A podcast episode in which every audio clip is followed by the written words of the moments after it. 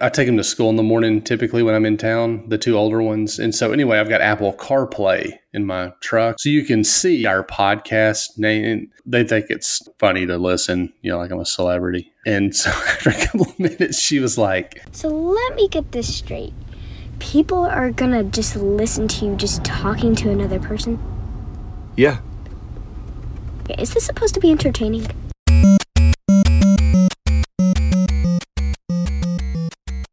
Welcome to Touchpoint, a podcast dedicated to discussions on digital marketing and digital patient engagement strategies for hospitals, healthcare systems, and physician practices. In this podcast, we'll dive deep into a variety of topics on the digital tools, solutions, strategies, and processes that are impacting our industry today. We hope to share a lot of great information and have fun along the way. And now, here are your hosts, Reed Smith and Chris Boyer. Welcome to episode 87 of Touchpoint. I am Reed Smith, joined as always by Chris Boyer. Hallo Reed, wie geht's? Wie geht es dir heute? Oh, I don't know any other languages, or I would jump in as well. Well, I thought I would speak in the only other language that I know, which is uh, German. My daughter, uh, who you heard at the beginning of this episode, my oldest daughter, is taking Spanish. All right. I too took Spanish uh, for several years in high school. Uh, however, it was taught by my high school basketball coach, also former Green Beret, and it was right before lunch. So, uh, other than vamos a comer, I don't know any other Spanish. we maybe represent uh, a vast swath of our audience who may not speak other languages. oh, yes. Well, we're going to get into some of that today, but before we do, wanted to give a quick plug for the TPS report, which is our weekly email. Uh, so we we send out each Monday. We send out a, a uh, an email with a lot of really cool links to some resources that the different show hosts have found throughout the, the week. So if you're interested in that, you can find out more about that and sign up for it over at touchpoint.health.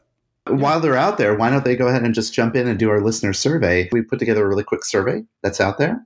Won't take you too long, a few minutes, right? To do. That's right. It's super, super short. It's helpful not only to us, but those that advertise on the show. It's uh, some great information we can and feedback we can even share with them. So, speaking of which, quick plug here for our friends over at Loyal. Uh, healthcare is complicated, and our friends over at Loyal get that which is why they are dedicated to helping health systems simplify the complexities through smart, consumer first technology solutions designed to inspire loyalty. Whatever your business goals, Loyal's platform enables you to empower, guide, and connect with your data in order to deliver a simply smarter digital patient experience. That's right. And if you are headed out to SHSMD out in Seattle uh, next week, be sure to stop by booth 222. It's to remember triple two, uh, and schedule a demo to check out Loyal's newest product features. And if you can't make it to Seattle, that's not a problem. All you need to do is go over to their website, loyalhealth.com slash demo to schedule a personal demo and learn a little bit more about their products. All right. Well, this this is a neat one. This is not something that we have. Uh, we maybe touched on it a time or two, uh, talking about content and maybe S, maybe our SEO episode and some of those types of things. It's, it's getting harder to keep up with what we have and have not talked about at this point. But we have certainly had an episode over this, which is you could call it localization. Maybe you call it multi language marketing, maybe multilingual marketing. It's really about using marketing and particularly digital marketing as a way to reach out to particular ethnicities and non English speaking people that are in your service area. So much like we target ads and we don't just show the same thing to everybody for various reasons, this is very similar to that. So I think historically we've talked about different geos or different geographies, maybe different, you know, uh, male versus female, maybe it's different age demographics that we show different messaging to and things like that that's all this is, right? But it's probably something we haven't done as much of, which is alternate language uh, around whether it's advertising or just messaging or content in general, things like that. So let's start off this episode, Reed, um, where we usually start off most of our episodes with looking at a Wikipedia definition. I actually looked up the definition for internationalization and localization. So one of the things they said is that internationalization is the process of designing a software application so that it can be adapted to various languages and regions without engineering changes. Okay. That's not what I would have thought that meant, but I don't know. I don't know what I thought it meant, but that makes sense. That makes sense. Easily adaptable, scalable, etc. Yeah, like a content management system, maybe, or e- even things like Facebook. Although I have to say, uh, when we talk about Facebook, a really good uh, John Oliver uh, episode a couple of weeks ago where he went into localization on Facebook, which is interesting. We'll link to that in the show notes. But what about localization? Have you heard about that? Yeah, absolutely. And so, according to Wikipedia, localization is the process of adapting what we just talked about, which is internationalized software for a specific region or language, probably most typically by translation or, or the actual text changing uh, and, and adding or could add some sort of a, um, you know, a locale specific component. You know, a lot of times when we hear about this, Reed, I think about websites. And I think about how do you localize a website for a specific type of language? Um, you know, uh, you've been to websites, right, where they had like, do you want to visit the U.S. version versus the Mexico version, that sort of thing? Yeah, the probably the most common I say most common one, at least the one that I can think of that came to mind when I was thinking through this was IKEA furniture store. Um, where did they come from?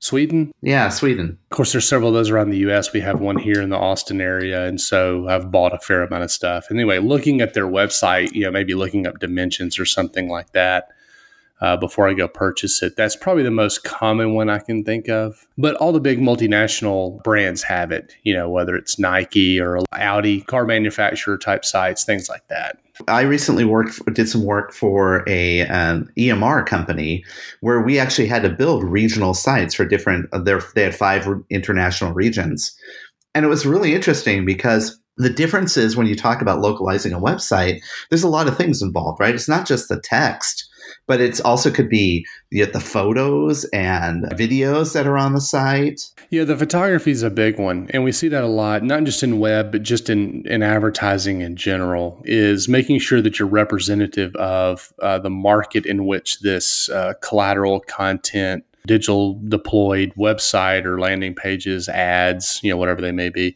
that it's actually it looks like the people that you're putting it in front of you know, it looks like it, it culturally fits. And you have to think about like what regions, because there's so many dialects in certain parts of your service area. You probably want to standardize it to like a higher level dialect. If you're serving a maybe a, a, population where Spanish is sort of the secondary language, well, there could be multiple different dialects. And in our interview later, we'll we'll be talking with someone that's doing it at a hospital, and she had to accommodate for that. I think too, though, something that's, that we need to outline around the two is you know localization. It may only happen once in your market, but it potentially happens a whole bunch of times. It's going to adapt to where that locale is. You know, which that would make sense. Now, the, the internationalization piece of it is hopefully at least done once, right? So it's something that's built a certain way that's then adaptable versus you're adapting each time. And I worked with a hospital too, you know, that reached out to their Chinese population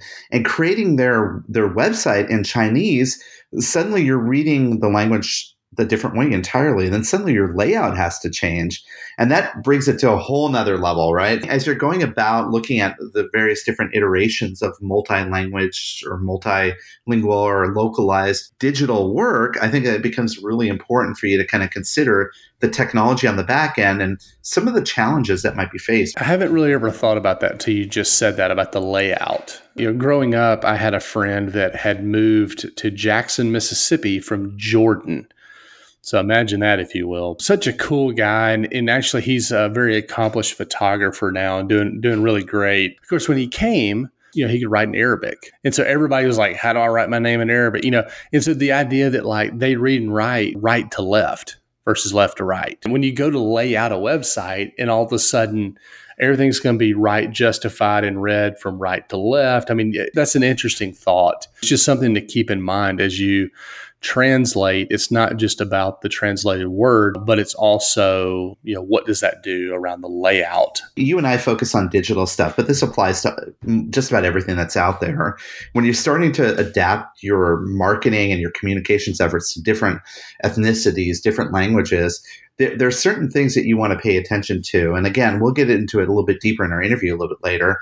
But I thought what might be interesting, Reed just as a, a way to kind of talk about this, is look at like the internet and look at how diverse the internet is. I found an article that's from The Guardian that talked about the digital language divide. And they started off the article by saying the first language used on the internet was almost certainly English.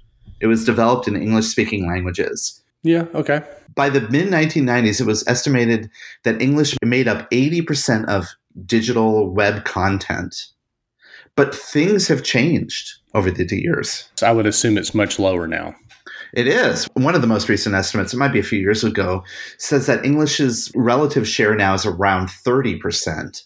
And other languages like French, German, Spanish, Chinese, Russian, they've all pushed themselves into the top 10 languages online. Interesting. I mean, obviously, this is going to be um, not even regionally based, but you know, somewhat in, in some cases even continent based, I guess. But obviously, countries and things like that. This is going to center itself. Spanish is an easy one here in Texas. You know that, that you're going to have to account for, especially in, in border towns on my hospital website, fairview.org, uh, at the very bottom of the page, it shows you the 14 languages that we have translated interpretive services. And I think that in many regions, you are dealing with multiple languages because the communities are becoming that diverse, right? And we want to make healthcare accessible to all those people. Now, not saying that I have 14 different websites for different languages. Certainly we don't. When you think about it, English now has become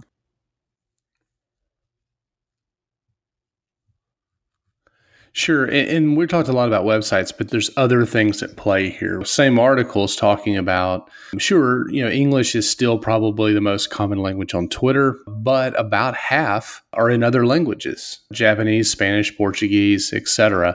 You know, are all part of the most active users or make up some of the most active users. So, there were some interesting stats from that too, Reed, when they got into that. They were saying that you could say more with a Twitter character limit in Chinese than you can in English.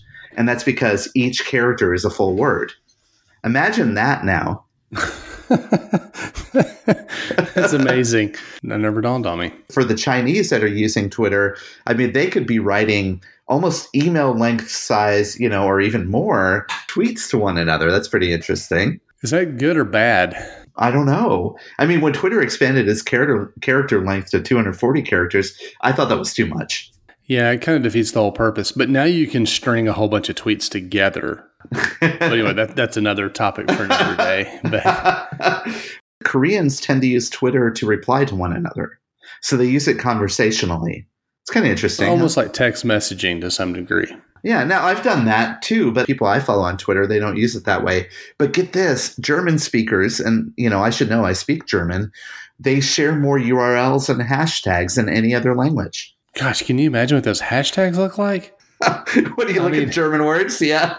yeah, it's just it's all just they've got to be super long hashtags. And one last stat: if you're tweeting in Indonesian, you t- retweet roughly five times more than you would if you're in Japan. I can see that. No, I don't know. I that's just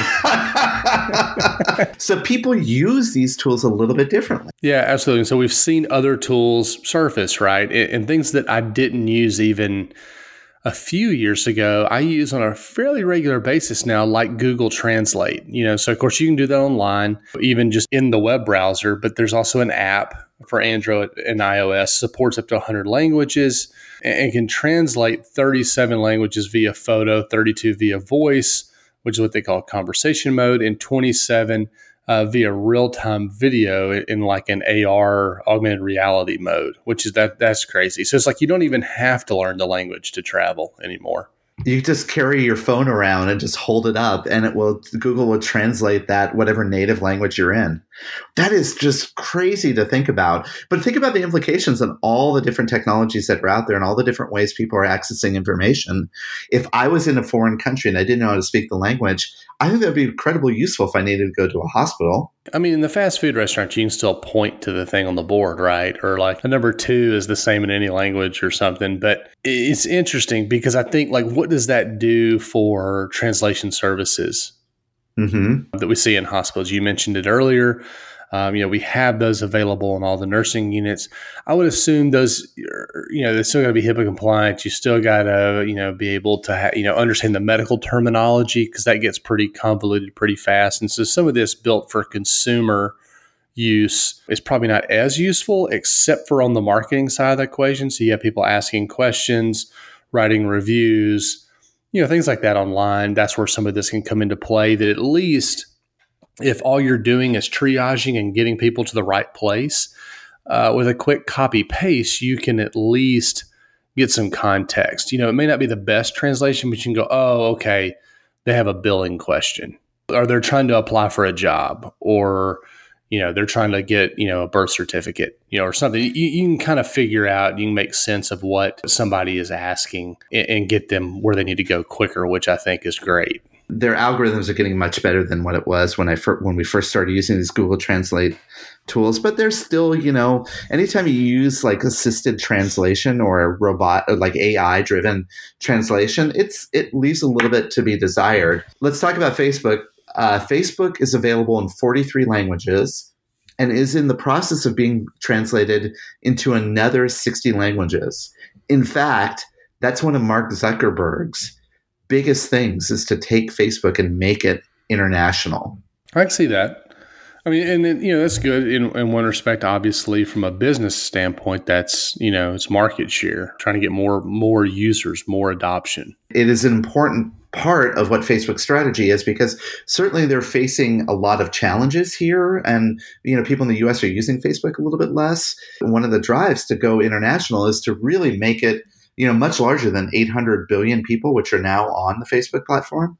And plus, they're going to have to replace all the people that are now leaving based on the fact that, you know, they had a hack or whatever. One of the things, and I referenced it earlier, Reed, I just want to quickly say uh, that John Oliver investigative piece that they did, not all of the, the language translators are exactly working. And so he he was mentioning that in one particular region, I forgot what it was, that the word congratulations and suffer were the same.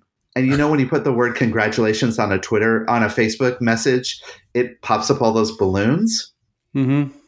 Well, so it was doing that in this in this language very inappropriately because they were talking about civil unrest that was going on in their country.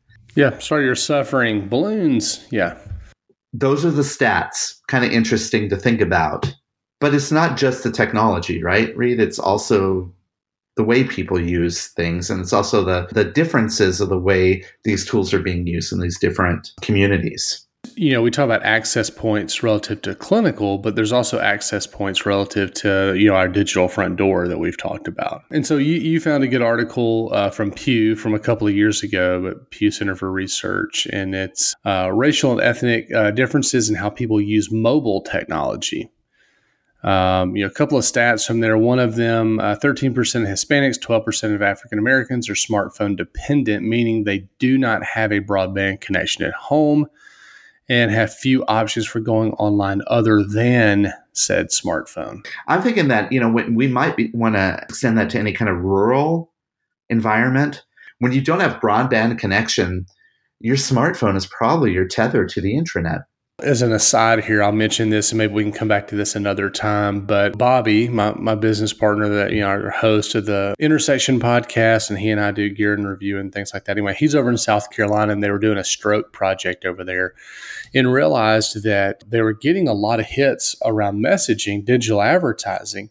They started looking at that and overlaid it with where the interstates were. And that's where it was happening because when you get too far off the interstate in some of those rural areas in the Carolinas, and yeah, I mean, you're left with a cell phone. There, there is no broadband connection. So they were doing a lot of things around the social determinants of health. And so it's, it's interesting. It means a lot, not just in the advertising world. But in the same study, Pew found that only 4% of white smartphone owners rely heavily on their cell phone for online access. So I'm wondering if that indicates a different type of disparity in the United States. But because of that, um, they found that blacks and Hispanics really use their phones more often than Caucasian people when it comes to looking up information about health conditions, jobs, or educational content. In fact, that's one of the biggest things that they use their phones for. Yeah, I mean, think about this when we're talking about persona development and some things like that, and and the messaging that you're pushing out based on certain audiences, it's really important to understand. Obviously, well, where are they? And so this all kind of weighs into that. Do you need to translate your entire website? No, probably not. You know, do you need to translate certain campaigns? Well, it depends. You know, it, who's a good candidate, obviously, for this particular service, and and if it you know goes down the path of some of these areas where either it's a rural area or maybe it's uh, targeted at Hispanics, for example, that mobile first advertising idea is a good one it's hard to say and it's not i wouldn't call this a blanket you know a blanket findings of a study because it, this happened in 2015 and things have changed i certainly think that though as you're looking at your specific community and you're looking at how technology is used i think it's important to maybe even as you're doing your persona development your market segmentation that you start to understand that if you're reaching out to different cultures in your communities how do they intersect with technology? How do they research things? How can you communicate to them? And maybe even doing, you know, specific approaches towards your segmentation is going to be really important. Here in Minneapolis, Reed, there, there's a huge Somalian population. And over the last couple of years, it's been really tough to communicate to the Somalian population about vaccination. And so there's been an outbreak of like, you know, smallpox that occurs in these populations. So mm. there's been a, a big focus of hospitals in this area to figure out how is the best way to reach and communicate with these certain populations. And I think that's important for you as you're looking and marking out your strategies for these these different languages. And, and, again, so I'm clear, where do we come down on vaccines? We're for those. Is that right? Okay. hey, we want to take a moment to thank one of our sponsors, and that's our good friends at Binary Fountain. You know, as a healthcare marketer, it's probably pretty obvious these days how much time you're spending uh, on reviews, ratings relative to hospitals, physicians, all that kind of good stuff. You know, too many of those are going unanswered, and they're certainly not being analyzed. This could be costing us new and current customers. It could be impacting our patient experience scores and potentially impacting our revenue. Luckily, our good friends at Binary Fountain have an online reputation management platform called Binary Health Analytics. If you'd like to learn more or even schedule a demo, visit them online at binaryfountain.com. That's binaryfountain.com. And if you work in certain markets where you actually are looking at medical tourism, and I did this when I was living in New York, we were reaching out to other countries to try to drive, drive people in, then you're in a whole nother ballgame. I mean, once you get to translating your Google AdWords into Arabic, I, I mean, sure. that's just like a whole nother level layer of complexity. You look at, especially, you know, you mentioned New York. You look at the Cleveland Clinic, Mayo Clinic, uh, even MD Anderson. You know, any of these these big destinations, but even simple things like if you're bordering the U.S., you know, with another country. So, uh, for example, down in the uh, the Cayman Islands, down in the Caribbean, uh, there's not uh, hardly any oncology care down there. So people are coming to the states. They're coming to Miami. Those organizations in Miami are marketing and have to understand okay we have people that are choosing to come here. Again medical destination kind of that tourism piece.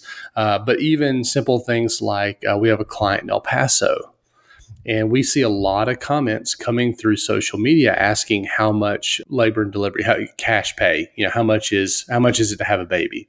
Because people are going to drive over from Mexico into the US to have a baby it's just a different mindset and understanding, you know, also how are you equipped to handle this from a messaging standpoint? So we mentioned some of the, uh, you know, technologies that help, but still that's not quite, you can't just, like don't go don't say like well i would say this and then have google translate and just paste that in and send it back that's probably not the best approach i wouldn't guess but no not at all maybe we could talk about some of the challenges that you know typically are faced but you know i think it's important what you're saying reed is that when people are interacting with your health system and they're in a from a diff- different ethnicity maybe they live in a very you know uh, isolated community that's that only speaks a different language that's not that's not english they are bringing a lot of their own cultural perspectives into the interaction with your hospital and i think those things are really important to consider It could be, you know, that they like to visit the doctors with their whole family. It could be that they're afraid of, of going to your hospital because they might be an undocumented citizen, right? It could be, there's a lot of different things. I mean, it could be that there are people like here in Minnesota that they're sneaking over the border from Canada because they want to get access to all of our great pay for healthcare. Exactly. All the paid for stuff. But yeah, so I mentioned El Paso earlier. Um, you know, the the culture is is is more formal when you're having a dialogue online. So it's little things like you typically don't call somebody that you don't know by their first name. And so when you're conversing with them on social media, it's Mr., Miss, you know, that kind of thing versus just using the first name that's on their Facebook profile that you might would do in say Austin, Texas. So there's different things you have to think of when you're actually having those interactions. Well, why don't we end up this conversation with a couple of the challenges around um, multi-language marketing or multilingual marketing, particularly, you know, some of the things that we found about digital technology websites. I think let's start it off by first by saying, like you said, right, Reed, is that you don't have to go and translate your website for every different language that's out there. I think it's important to know. But you certainly, if you're doing specific programs or outreaches or communication or marketing to different populations, you certainly want to give them a multi channel approach that's in their native language. Yeah, yeah. So maybe it's not the whole site; it's pieces of the site. It's you know campaign based. Again, it's service based that uh, may sp- speak specifically to that population, yeah, et cetera. Yeah, I think that makes total sense. Another one we've also mentioned, which is just while cost effective and probably efficient and quick and things like that, using you know kind of that automated translation is is maybe not the best way to go uh, not terribly reliable. You don't exactly, if you're not bilingual, you don't really know what it says. So you mentioned like, you know, uh, words meaning two different things, you know, messaging and some of that stuff. It just, even if the words are technically correct, it may just not sound right. Like that's not the way you would say it in that language, for example. So anyway, just be cognizant of the idea of just you know kind of the automation translation, or you know, the, even though it may be quick and cost effective. Be very careful with when you're translating content that is translated. It's always helpful to always have a, a native speaker to be part of that. It's more costly, but I think it's going to help you out. And so, kind of also along those lines, um, uh, the third point being uh, the SEO side of the equation. So, again, not everything means the same thing in other languages. And so, regions, countries, all that stuff makes a difference. I mean, so making sure that you're setting up your site map so that Google knows what you're talking about and that it is multilingual and multi regional and doesn't penalize you for having duplicative content for one, and that it understands maybe that you have a Canadian versus a US version of your website, even though you know the content may be pretty close to the same thing in both places, right? Well, right. Z's become S's, and I think they do OU instead of O. Is that right? Yeah, it was like E's on the end of things. I just suddenly thought about, oh my gosh, I've never SEO'd a site in a different language that to me just blows my mind a little bit. You know, uh, more often than not, there's there's it's not just the content too. It's like we talked about before, web copy, graphics, videos, e-commerce listings. There's a lot of different things that have kind of changed. And really, if you want to start changing it, you have to start considering all of these other technologies and things that we've talked about before on these shows, Reed, Like, for example, Siri in different languages being a German speaker, I've changed my Siri to be German on my iPhone. And it's very interesting because it you have to ask it questions in a different way. So now that we're talking about voice aided search or voice search, if you're trying to appeal to different languages, you now have to consider all of that. Natural language processing kind of changes. I think too, though, this is about progress, not perfection. I mean, we can't just go from nothing to you know it being perfect tomorrow. And so I think going back and looking, okay, you know, what does my primary and secondary service area look like? Where do I need to have multilingual options and about what? Um, you know, what are the most critical things? Uh, again, think about access points. That's a great place to start.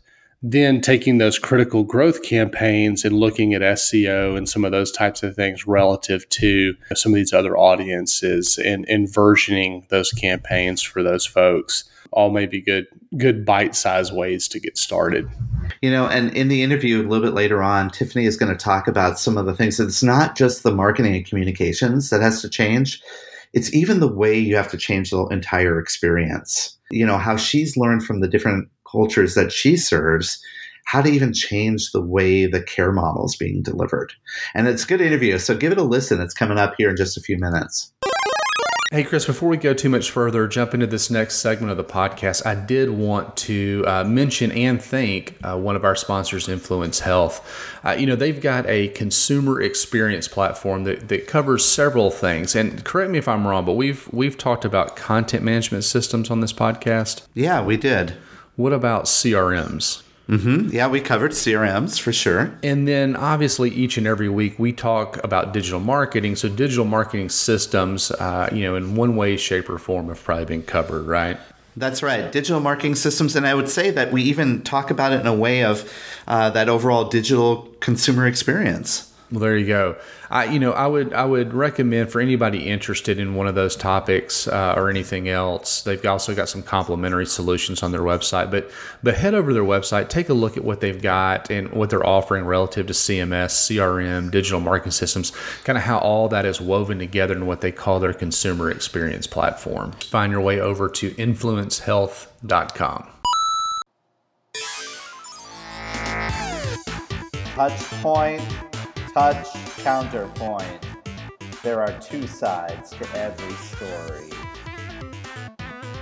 Ready, fight! All right, Reed, this has been an interesting conversation, a little bit out of our comfort zone, but I was thinking about something when we were talking about all of this uh, multi language translation. And I was thinking about how the web is becoming more and more of a visual medium in terms of photographs and videos. How do you feel about this? In order to better your localization, your multi language offerings, I think we should be taking a picture centric or video centric approach to our content. What do you think? Okay, so that's a terrible idea. Like, why? I don't know why we would do that because now you're just going to have to have the same image with different folks in it, like all on the same page. I, I don't understand how that would work very effectively.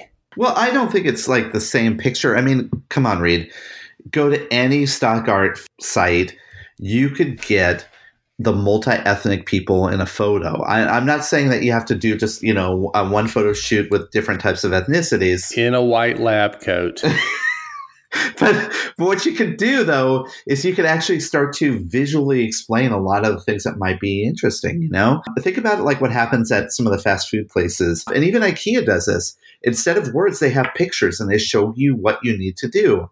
I think we as healthcare marketers could start to adopt that approach. What do you think? I feel like you're making fun of millennials. Is that what's happening here I get it. I like the idea of pictures and the DIY mentality, and like this is how this works. I'm, I'm a very visual learner myself, but I, I think you're gonna have a hard time conveying context when you're just looking at pictures and things like that. Like you still need. You take the IKEA example. Yeah, there's pictures are great, but it's like is that this screw or is it the screw that's four millimeters shorter? Because I can't tell that in this picture. And whichever one I use is going to be wrong, but I'm not going to know it till 47 steps later when I then did need this screw. And so I think you, have got to still have, you know, the copy text is the dominant piece of the equation. I agree with you. I mean, at a certain point in time, you're going to have to have text, but I mean, we're not even talking about the fact that you're trying to potentially reach to, reach out to some people that may not actually read. So let's not even go down that path. But I think that it, certainly we could start to use photos and videos as a way to augment all of that text because there's nothing worse than being discharged from your doctor's office and getting a stack of paperwork that's just filled with all this medical jargon that you can't read, you never read, and you know you end up like losing it in the car anyway on the way home. You can't find it because it slid behind the seats. Honestly, it would be great to have more visual treatment of how you explain certain things about maybe a little demo about how to log into your patient portal. I feel like that was a, a necessary dig at millennials when you're talking about people that can't read. Sorry, we had we haven't mentioned millennials the entire episode. I just making up for lost time. I'll kind of side with you a little bit here because I do think if we look at the way, at least the way I use YouTube, for example, is like I don't want to look up the manual that tells me how to change the oil on my uh, riding lawnmower. Right. That's right. Like I would just rather look up a YouTube video and be like, "Hey, show me a guy changing the oil on a John Deere," you know. And then they do like, "Oh, okay, that's where that thing is." Okay, and then they do the thing with the okay, all right, got it. You know, and then like I go outside and do it. Right. Like I don't want to read a description of like, you know, where to find the filter and you know and all that kind of stuff. So sense. I think you guys still have some, obviously, some measure of both.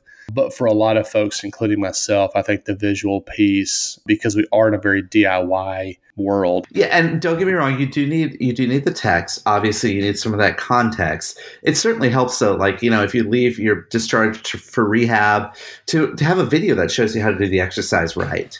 You know, that's going to be very helpful. But but you also have to admit that good video good audio they kind of go together and so you kind of need that that instructional language because you can watch yourself like you know bend your knee a certain way as you're recovering from knee replacement surgery but to also hear the doctor say or whoever's in the video to say hey don't if it goes too far it starts to hurt don't you know overextend yourself or what have you. So we're landing in the middle again. You know i think at the end of this what we can always agree upon is that you know millennials just don't like to read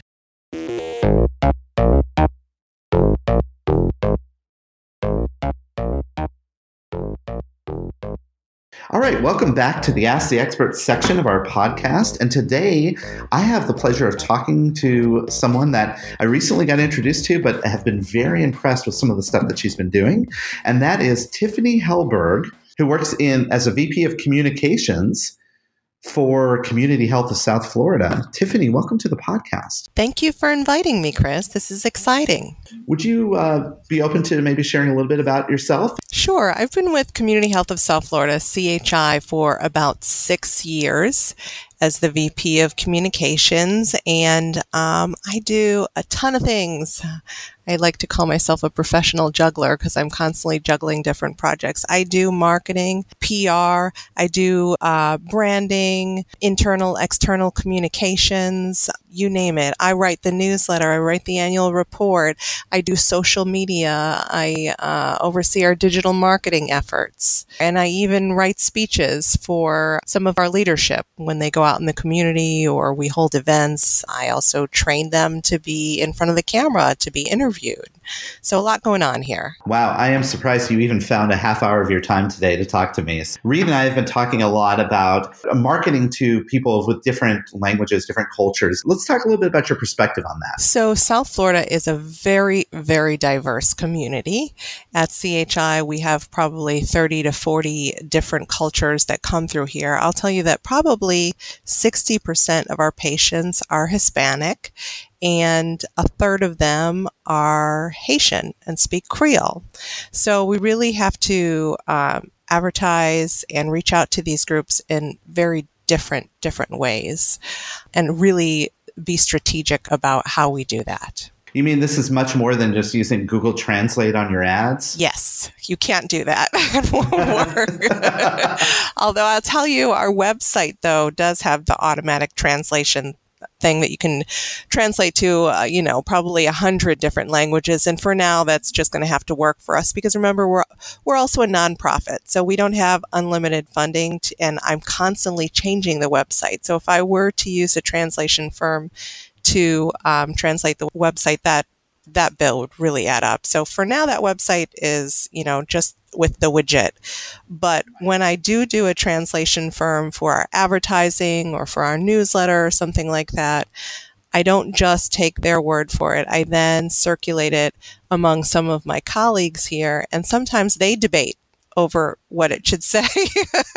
Even they don't agree sometimes. Well, that's interesting because I could imagine that you know with many different similar languages, but yet distinctly different in your in your community, that that really plays a part in this. So, like when you're starting to plan, let's say uh, a communication or a marketing effort to reach out to one of these communities, the, what are some of the things that you go about thinking about as you're planning for this? Well, we know from experience that Hispanic families like to approach healthcare as a family unit. They like to make decisions as a family.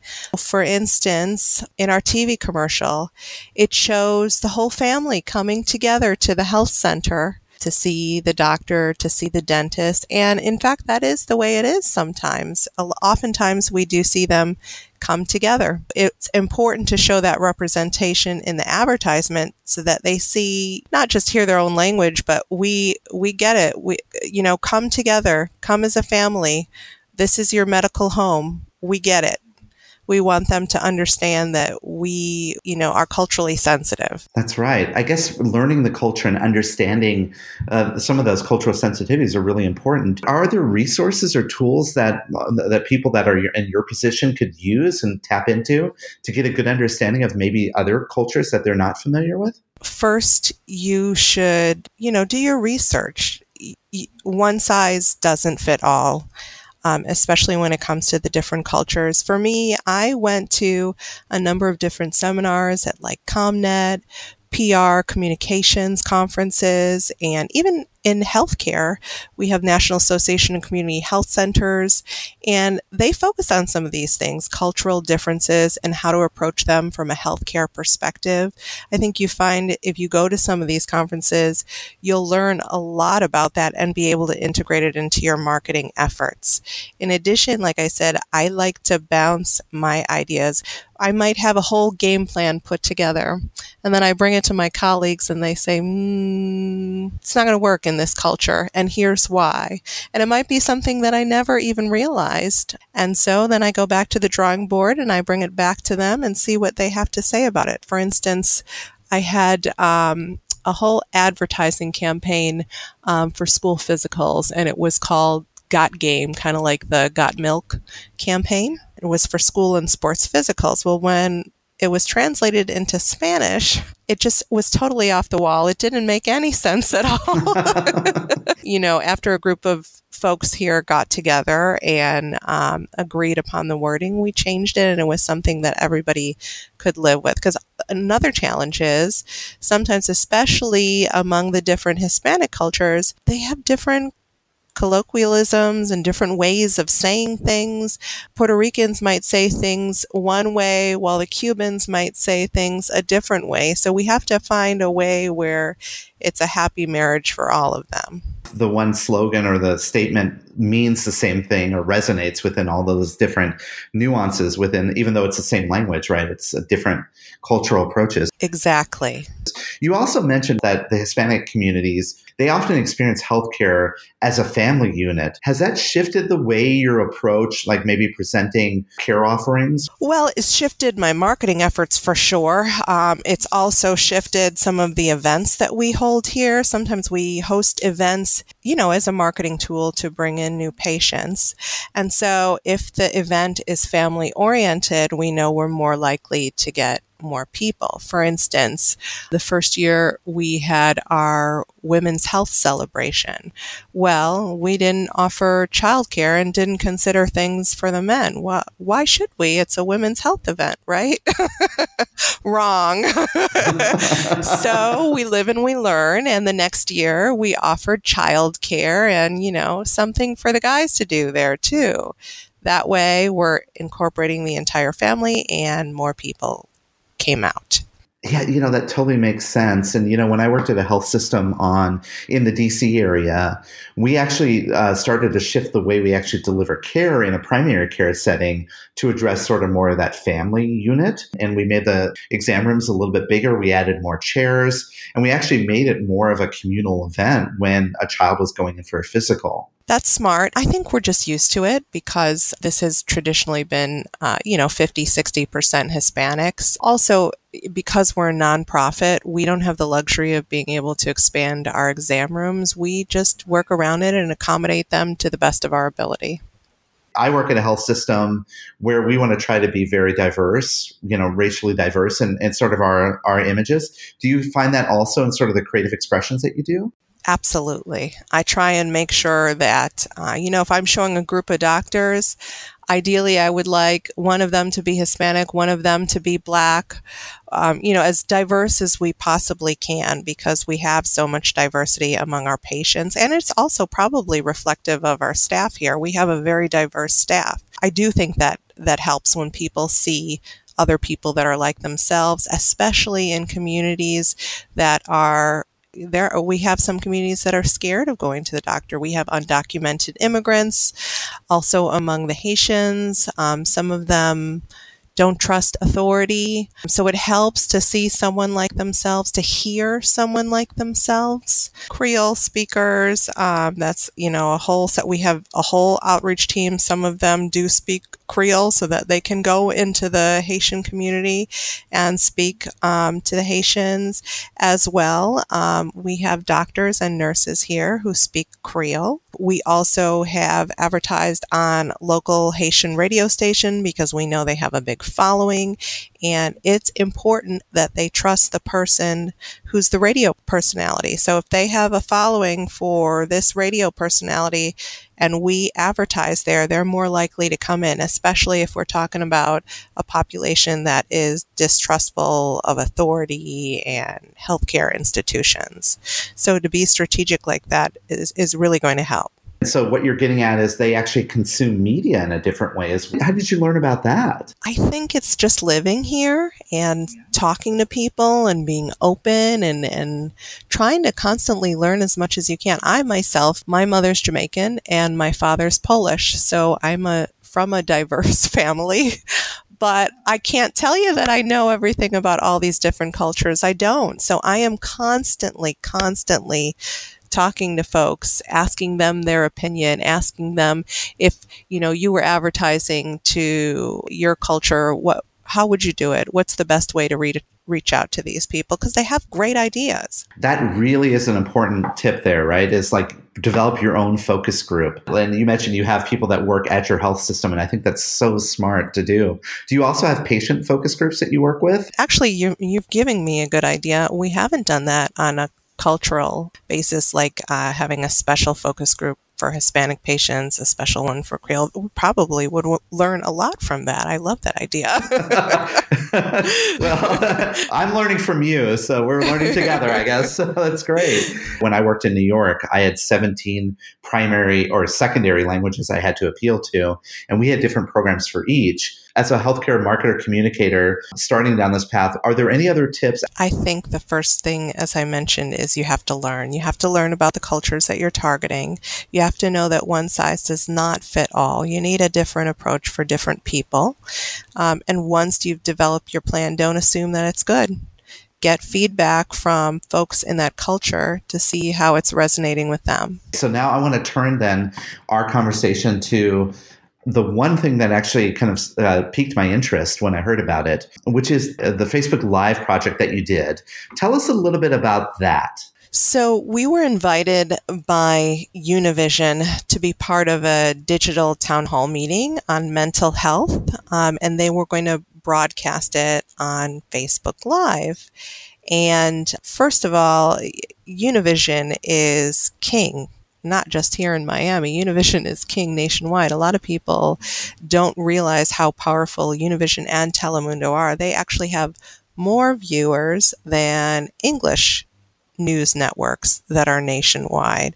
So we knew that it was a great opportunity for us and we jumped at the chance, did everything we need to do to fulfill whatever they're asking for immediately. I think that's the biggest thing that people need to realize that when you get a call from a member of the media, they are on such a tight deadline that if you don't give them what they want right away, they're moving on to the next person, the next health center, the next hospital that will give them what they need because they don't have the luxury of time. And too many folks in healthcare think they can sit and think about things. You don't have time to sit and think about it. You've got to move. You've got to move. The opportunity is there. The time is to strike.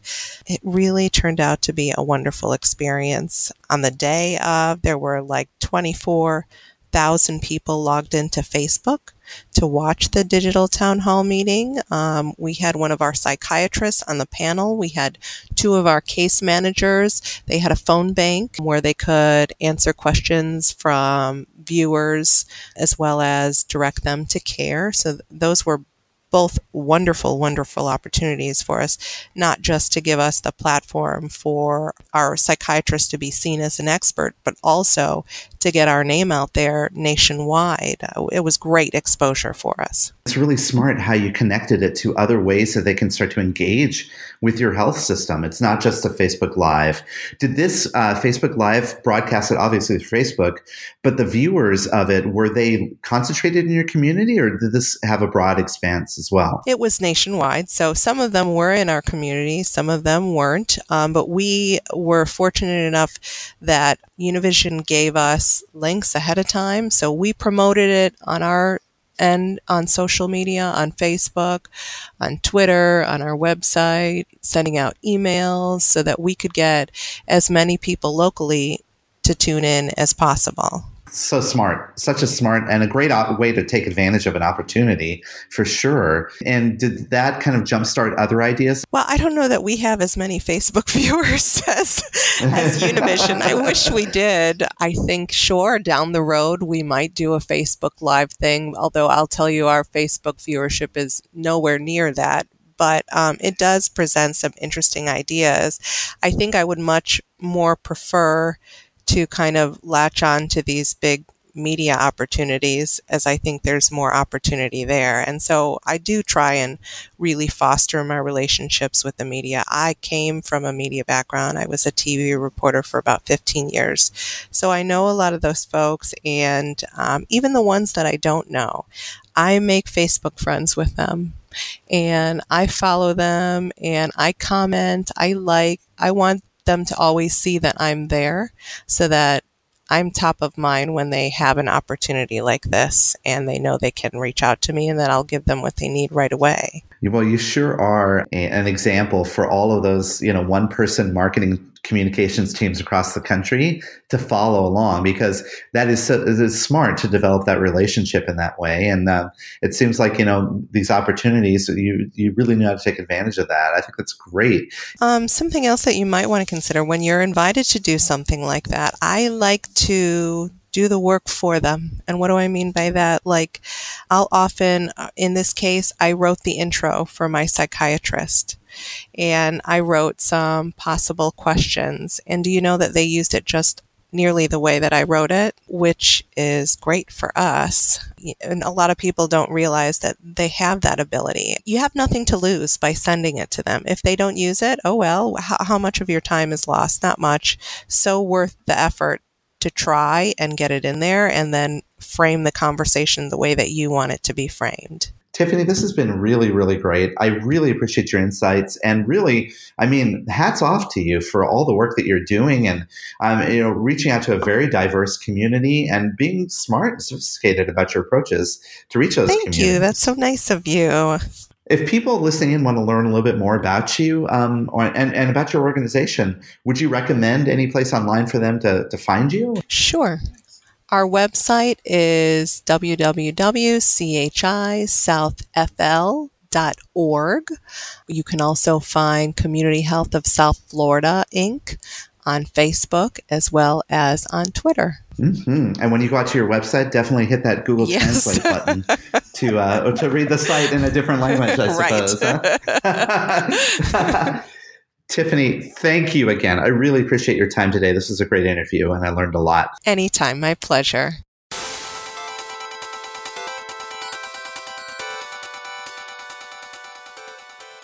All right, wrapping up episode 87. Thanks again to Tiffani Helberg for her time and uh, great insights around the things that uh, she's doing down there in South Florida. I mean, you reach out to her. We'll have obviously the links in the show notes and things like that if you've got any questions or would like to connect with her online. Before we get into recommendations, again, a quick plug for everywhere Chris and I will be. Mm-hmm. Well, not everywhere mm-hmm. will be, but everywhere will be jointly together uh, this fall. First of which is coming up here in just a couple of weeks, actually, uh, which is the Atlas Conference up in Boston uh, brought to you by Kyruus. And uh, that is October the 15th through the 17th. And you can find out more at atlasconference.com. And just don't worry. At every conference we're going to go at, we're going to create, we're going to record a podcast episode. In fact, we have a really good uh, panel session there that we're going to be talking about systemness. So if you if you aren't able to make it, we'll definitely report out. So give it a listen. Uh, the following month, Reed, we're going to be over in Scottsdale, Arizona, for the Healthcare Internet Conference. So the uh, HCIC is one we've done a couple of times now, and uh, obviously have attended and presented at and all that stuff for for years. And uh, looking forward to going out to Scottsdale and being with those fine folks. Um, that is uh, November fifth through the seventh and uh, look forward to seeing you all there. If you're going to be there, let us know, obviously. Uh, and then the following week, uh, oh, and that's at hcic.net. And then the following week is the Mayo Clinic's annual social media conference, which is over in Jacksonville, Florida. And you can find out more at socialmedia.mayoclinic.org. But that is that following week, November uh, 14 and 15, with some pre conference uh, workshop on the 13th. Wow, we're going to be sick of each other after this conference season, Reed. that is right. Um, no, it'll be it'll be a lot of fun, and uh, it's funny enough. Those three conferences are similar yet different enough that we'll probably see uh, maybe a few folks will overlap, but it'll be a lot of uh, a lot of new faces each at each stop. So that'll be uh, be a lot of fun. Recommendations. What what what are you recommending this week? Reed, I'm going to recommend a podcast this week right. not ours, not one on the Touchpoint Media Network, which, by the way, if you go to touchpoint.health, you can find out all the different shows that we do.